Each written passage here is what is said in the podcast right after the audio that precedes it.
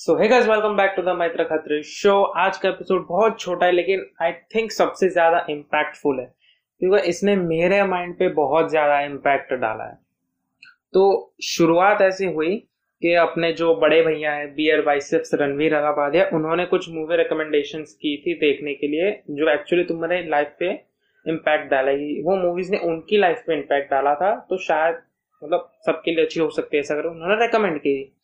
तो मैं अभी लक्ष्य देख रहा था, ऋतिक रोशन वाली तो उसमें ऑल ओवर मैंने मूवी खत्म भी नहीं की, ठीक है? पॉइंट मेरे को लगा कि भाई, ओ भाई, क्या पॉइंट है? तो मैं अभी रिकॉर्ड करने बैठ गया।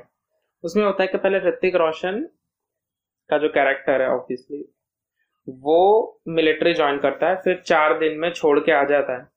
तो तब प्रीति सिंटा है ना तो उसको एक बात बोलती है कि पूरी ज़िंदगी में पहली बार तुमने कोई फैसला अपने आप लिया और फिर उसको चार दिन में छोड़ दिया।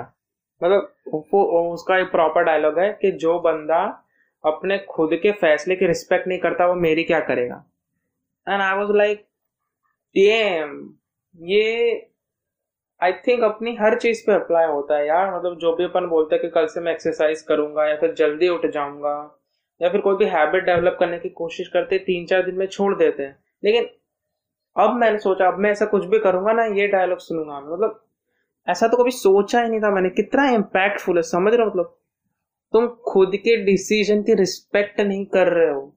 अगर तुम कोई चीज़ अगर तुम बोल रहे हो कि मैं करूँगा और तुमको नहीं कर रहे हो तो। I think this is gonna change my not I won't say life but I think this is gonna have an huge impact on me, especially while developing habits or trying out new things or being consistent with any of the world.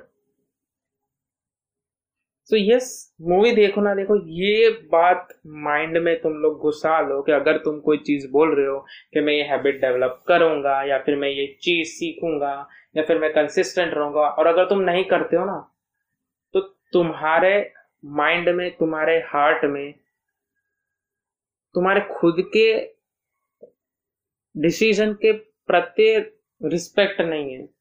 Gujarati word है। अगर समझ गए ना तुम उसके लिए। अगर तुम खुद की डिसीज़न की इज़्ज़त नहीं करते तो और तो क्या कर ही लोगे तुम लाइफ में? तो ये बात यार मेरे तो माइंड में बैठ गई है। I hope hopefully I hope permanently बैठ जाए। आप लोग भी थोड़ा सोचना इसके बारे में। क्या सोचते हो मुझे डीएम करके बताना? Maitra dot Khatri on Instagram, Maitra Khatri on LinkedIn. I would surely like to know you views on this thank you for listening मुझे मूवी कंप्लीट करनी है. वॉर का सीन चल रहा है. Okay okay? चलो बाय